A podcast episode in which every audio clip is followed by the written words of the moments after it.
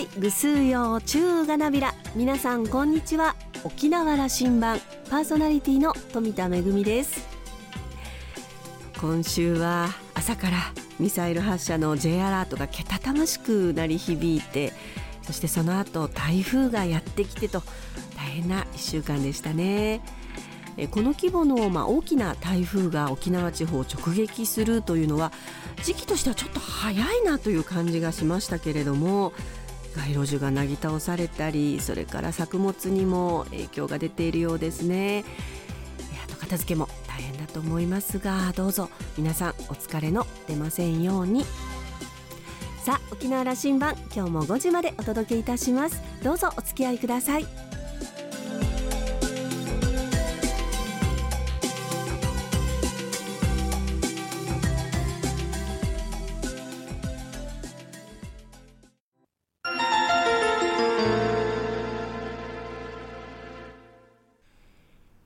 那覇空港の2本の滑走路が一望できるレキオスラウンジ。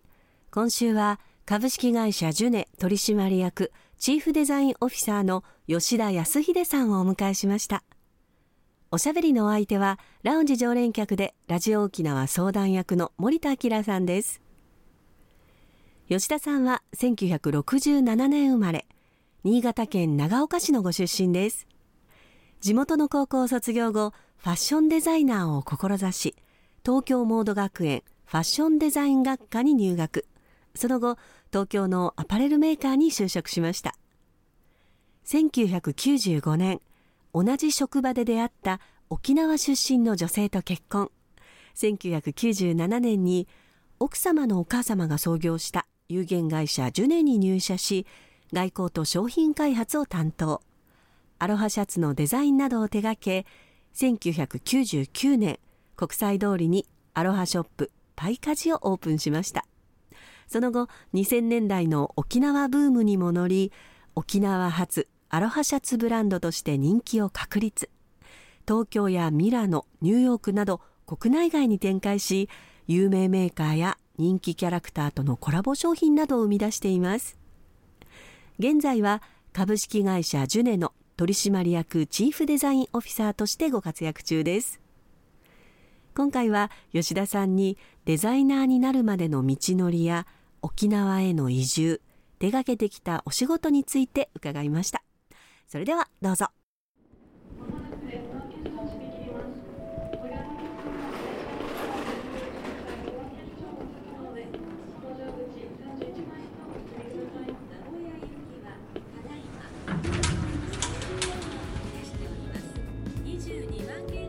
今日は吉田康秀さんをお迎えしました。吉田さんこんにちは。あこんにちは。まあ吉田さんはね沖縄発アロハシャツブランドパイカジのチーフデザイナーということで、はい、今日も素敵なシャツをお召しですがこれも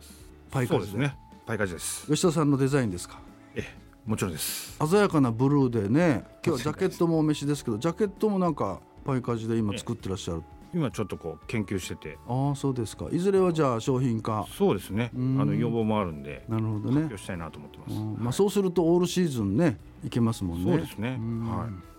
まあ、今日はそういうことでねアパレル業界のお話もいろいろ伺いながら、はい、パイカジのその歴史みたいなものをね、はい、えー、お伺いしたいと思いますのでよろしくお願いしますね、はい、よろしくお願いします。吉田さんプロフィールを拝見しますと1967年新潟県の長岡市生まれ結構雪深いとこですか？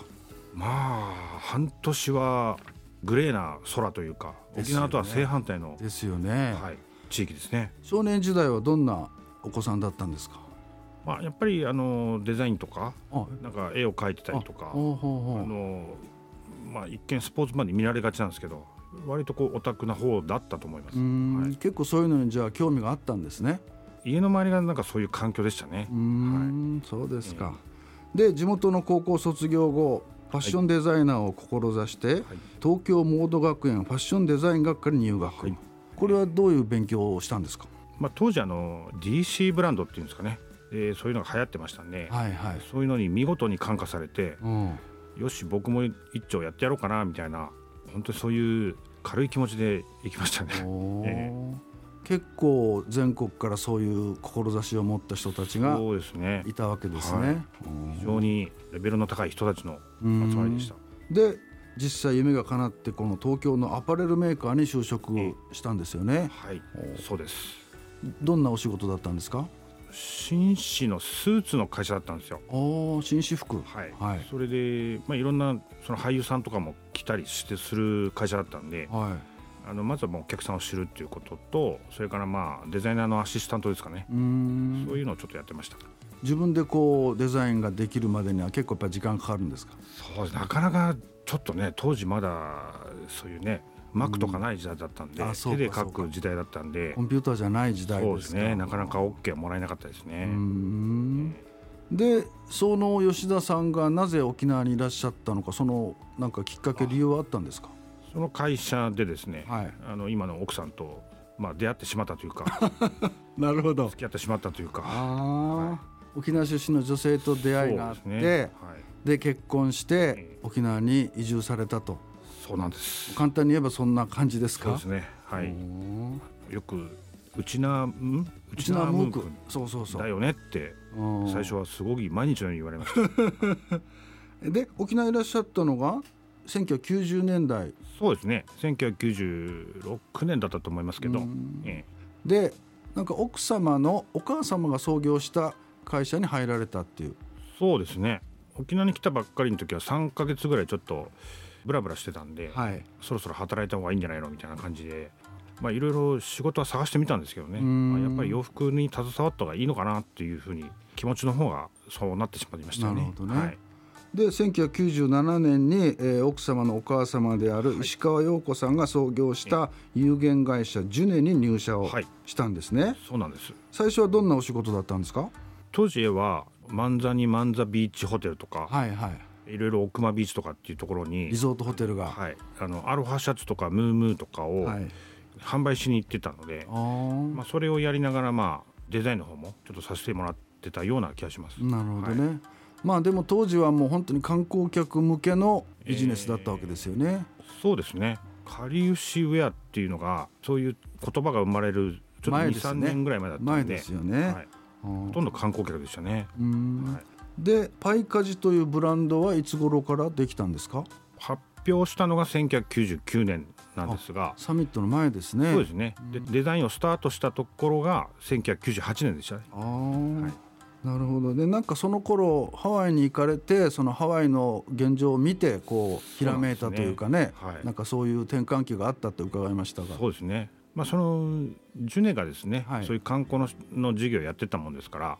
まあやっぱり無意識にそのハワイ行った時にやっぱりこうアロハシャツの専門店とかの無意識にリサーチしちゃって、うんうんうん、でああこんだけまあちょっと専門店の多さにまあ驚愕したというかびっくりしたというか。なるほどね、えー、向こうはもう普通のね現地の人も来てるし、ね、ビジネスでも着るし、はい。えー、すごいですもんね。まだあの頃は沖縄ではなかなか地元の人はあまり来てない。そうですね。なんかそういうなんかこう予兆はあったんですけど、うんうんうん、なんかハワイ行った時にそのお値段の方も100ドルとか、はい、150ドルのアロハシャツもありましたし、うんうんうん、こう言ったらおこがましいですけどなんかそのジュネの製品の方がまだクオリティ高いんじゃないかなって、うんうん、ちょっとその時思いましたけど。なるほどね、はい、で沖縄に帰ってこられて、ええ。えー、国際通りにアロハシャツのショップパイカジオープンされたんですね、はいえ、これが何年でしたっけ？これが1999年かな。はい、なるほど、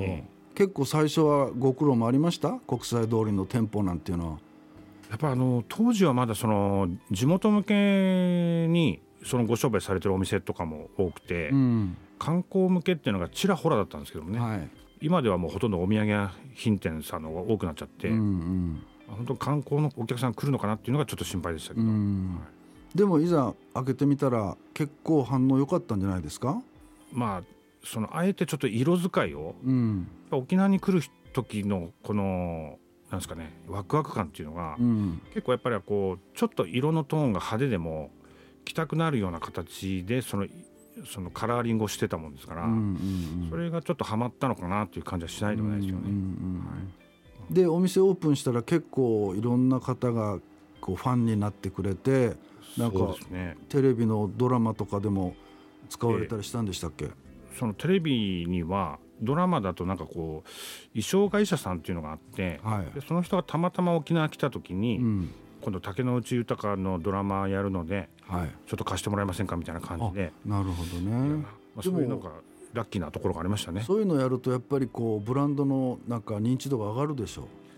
そうですね。当時はやっぱりほら、ね、YouTube とかそういう SNS がまだ全然ないので、うん。うん結構まだ皆さんテレビを見て影響される時代だったもんですからすごい反響はありましたね。はい、でまあ2000年代からはこう東京とかヨーロッパアメリカとかも国内外で積極的にいろんなことを展開されて、ええ、ねなんかいろんな有名メーカーともコラボも手掛けて、はい、ものすごいこう積極的な展開をされましたよね。うんうん、この辺はもう吉田さんがどんどん売り込みに行ったんですか？いや私は基本的にその積極的に動くタイプじゃないので。あそうですか、まあ、昔からそうだったんですけど、うん、なんか声かけられた時に振り向いたらなんかこういうことが起きたみたいな感じのパターンがやっぱ多いですよね。まあ、もちろんあのこういうところにこう、ね、商品をセールしに行かなきゃいけない時は勇気を出していきますけども、うんうん、はい、まあでも要するにファンが増えていってそういうところからいろんなご縁がつながってこうコラボしないかとかっていう話が来たわけですね。はい、具体的に言うと東映アニメーションから依頼で「ワンピースとか「ドラゴンボール」とのコラボもそうですね、ね、当時東映アニメさんはなんかこう沖縄にそのコンテンツを広げようっていうなんか事業をやられた時になんかたまたまその東映さんのお偉いさんがなんかこううちのお店に来て、はい、まあ、世界観っていうんですかね、うん、そういうのがこうワンピースに近いなとかっていう形で、まあ、その時はまあ結構テンションもその方上がってたんで、うん、まあ、結局なんかうちの商品好きだったみたいですよね。はい。そのまあ、例えば東映さんだとその東映さんの担当者さんと、どの辺までキャラクターをいじっていいんだとかあそうかそうか、えー、色使いはこれでいいですかっていう確認をしながら、お互いのいいエッセンスをうまくブレンドするっていうところはちょっと大変でしたけど、達成感はすごくありましたね。うん。でそういう商品っていうのはそんなにたくさん作って大量に売るっていう感じではないんでしたっけ？そうですね。うちのこのパイカジに関してはやっぱりこう小ロット多品種っていうのがあの一つのこうまあルールまではないですけどなんかお客さん同士なんかこうかぶっちゃったっていうのがなんかすごい嫌みたいなんで。ああそれはありますね、なんか空港で一緒だったとか バスで一緒だったとかっていう、うんうん松山で一緒だったって言われるとちょっと あなんだろうなって。そういうなんかこうなんかエピソード聞くとなんか被らない方法ってないかなっていうので少なく作るしかないんだなっていうのがありますね。はい、じゃあ余計もう人気が出て売り切れになっちゃいますね。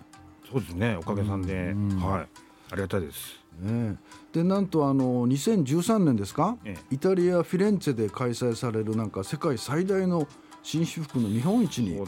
初出展されたっていう。はい。聞くところによるとこれがあのいわゆるちょいワルっていう言葉がありますけど、はいはいはい、このちょいワルの発祥の地がここだそのフィレンツェにあるっていう形で現地の人から聞いたことがありますよね。えー、どうでしたか？そのイタリアでの日本一での反応は。まあ、やっぱあの有名どころの,、はい、あのブランドさんもたくさん出てましたし、はい、それから僕よりもやっぱりこうレベルの高いデザイナーがやっぱりこう一挙にこう集結するところなんで、はい、なんかワールドカップに来てるみたいな感じだったですよね。いやでもすごいことですよね。沖縄のブランドがねイタリア・フィレンツェの国際的な舞台に、ね、ヨーロッパの人の反応はどうだったんですか？対局の憧れっていうんですかね、はい、北欧のお客様はやはりこう南国情緒に憧れるところがあって、あこれはちょっと日本のね、例えば北海道の方がこう沖縄に憧れたりとか、はいはい、でそういうのはやっぱヨーロッパでもあるんだなっていうのはなるほどね、はい、それはすごく勉強になりましたね。はい、でなんかニューヨークのショールームでも1か月ぐらい展示されたそうですね。そうなんですよ。そのイタリアのフレンツェの展示会で出してる時にニューヨークのそのディーラーさんっていうんですかね、はい、あのバイヤーさんが来てちょっとニューヨークで商品を置かしてもらいたいっていうので一回やったことありますよね。あそうですか、はい、ニューヨークはまたニューヨークでヨーロッパと違う雰囲気ですか？そうですね。あちらはなんかそのバカンスに行くのがこう習慣があるみたいであなるほど、ね、で、ま、真冬にそのフロリダに行ったりとか、うんうん、カリブ海に行ったりとかっていうそういう習慣があるんで、はいはい、真冬でもそういう水着を売ったりそれからリゾートウェアを売ったりするっていうのは需要があるんであのぜひ展示させてほしいっていうのは言われましたね。なるほどね、はい。でなんかその辺のご縁でこう今度は2015年ですか銀座の和光で、パイカジ、アロハシャツコレクションをスタートしたということを聞きました、そうですね。これも面白いですね。東京で今日構えてるその銀座の和光さんなんかはやっぱりニューヨークだったりヨーロッパにこう仕入れに行くので,、なるほど。その時に夜見本市に私たちはたまたま出ていて、うんうん、から以前からその銀座にアロハシャツを着せたいっていうその思いがあったみたいなんですけど、はいはい、でなかなかいいものがないんでって言ってふらっと入ってきたんですけど、はい、まあなんか日本人が何しに来るのかなと思ったんですけど まあ実はこうこうこうこうでっていうことで、まあ銀銀座でやりましょうっていう話をその時にいただきました。イタリアで縁がつながって銀座のあの和光にそうですね。まさか出した、ね、イタリアでそういう話になると思わなかったですね、はい、どうでしたか？和光でのその反応は。第1回目のイベントからはあのお客さんも結構来ていただいて。あそうですか、えー、なんか毎年やるようにはなってます。はい、今年で9回目になりますけど。もうじゃあ定着してますね、はい、もう普通の感じですねいやでも素晴らしい。もうあまり多分沖縄の人はね知らないこの沖縄のブランドがこうやって海外ね東京でもそうかもしれない注目されてるっていうのはなんか嬉しいですよでもね。ありがとうございます、ね、なるほどね。最初はなんか平和通りのお店がスタートだったんですよねその奥様のお母様が。ね。まあパイカジを生み出したそのジュネという会社はですね、はいはい、石川陽子が1967年に平和通りに立ち上げたお店で、まあ、当時はやっぱりあのジュネのバッグを持ってることが非常にこう自慢だったっていうふうになるほど。当時の女性からはよく聞いたことありますね。そうですか、はい、そういうセンスがあったんですねきっとね。創業者っていうのはやっぱ創業者なりのやっぱ鋭いこう嗅覚っていうんですかね。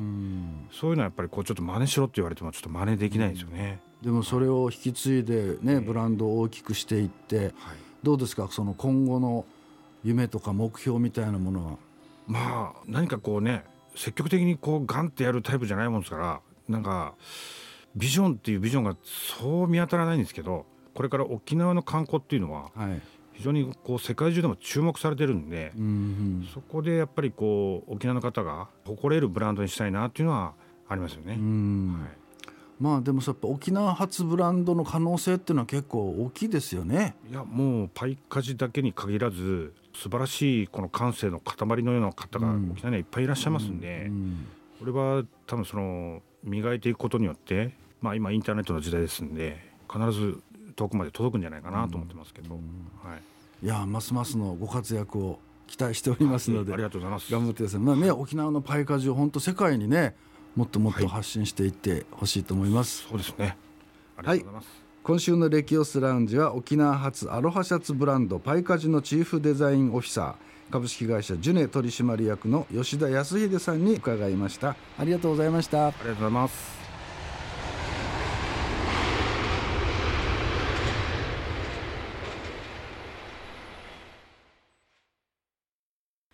パイカジのおしゃれなシャツ着てらっしゃる方多いですがそれでもあんまりこう柄がかぶっているっていうことないですよね。なるほど、そこにはショーロットで多品種というモットーがあるわけですね。お客様の声に応えているとはいえ、でも労力もかかるわけで、それでも切実な他の人と同じ柄は嫌だという、まあ確かにそうですよね。その声に応え続けて素敵な商品を多品種で展開しているパイカジ。長年ファンが多いのもうなずけます。あの、全くの私事なんですが、あの、うちの主人はですね、結納の時にパイカジで決めておりました。お世話になりました。森田さんはお話を終えて、いつもおしゃれなパイカジのアロハで決めている吉田さん。これからも沖縄発のブランド、国の内外に発信して、ますます頑張ってほしいですねと話していました。今週のレキオスラウンジは、株式会社ジュネ取締役チーフデザインオフィサーの吉田康秀さんと森田明さんのおしゃべりでした。来週のレキオスラウンジには株式会社アンカーリングジャパン代表取締役の中村圭一郎さんをお迎えする予定です。お楽しみに。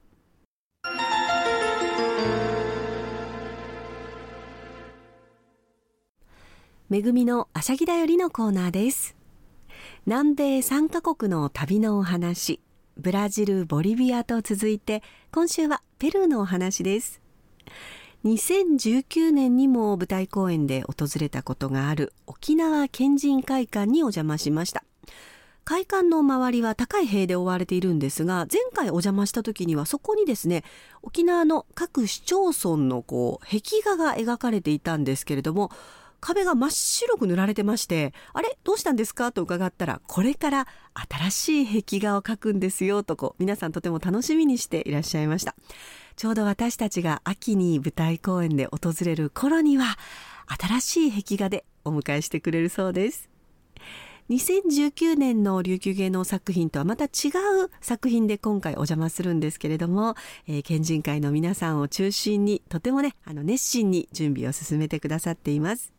同じ南米とは言ってもそれぞれお国柄があって例えば食べ物一つとっても、えー、ブラジルとかボリビアではとにかく肉料理だったんですがペルーのリマは、えー、海に面していますのでお魚料理もとてもあの有名で、えー、例えばですねあの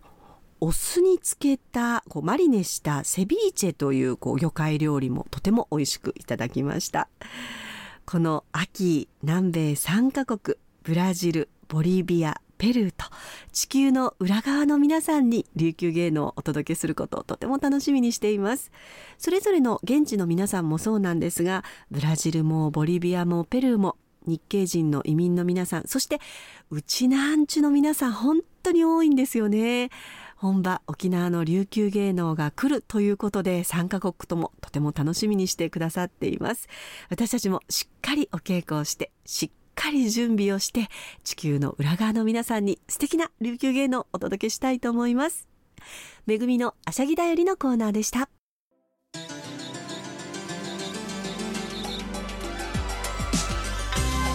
沖縄羅針盤の過去の放送音源はポッドキャストでも配信中です。さらに Spotify、Amazon Music、Google Podcast にも連動していますのでお好きなサブスクリプションサービスでお楽しみいただけます。各サイトで沖縄羅針盤と検索してください。沖縄羅針盤今週も最後までお付き合いいただきまして一平二平でビル。そろそろお別れのお時間です。パーソナリティは富田恵でした。それではまた来週。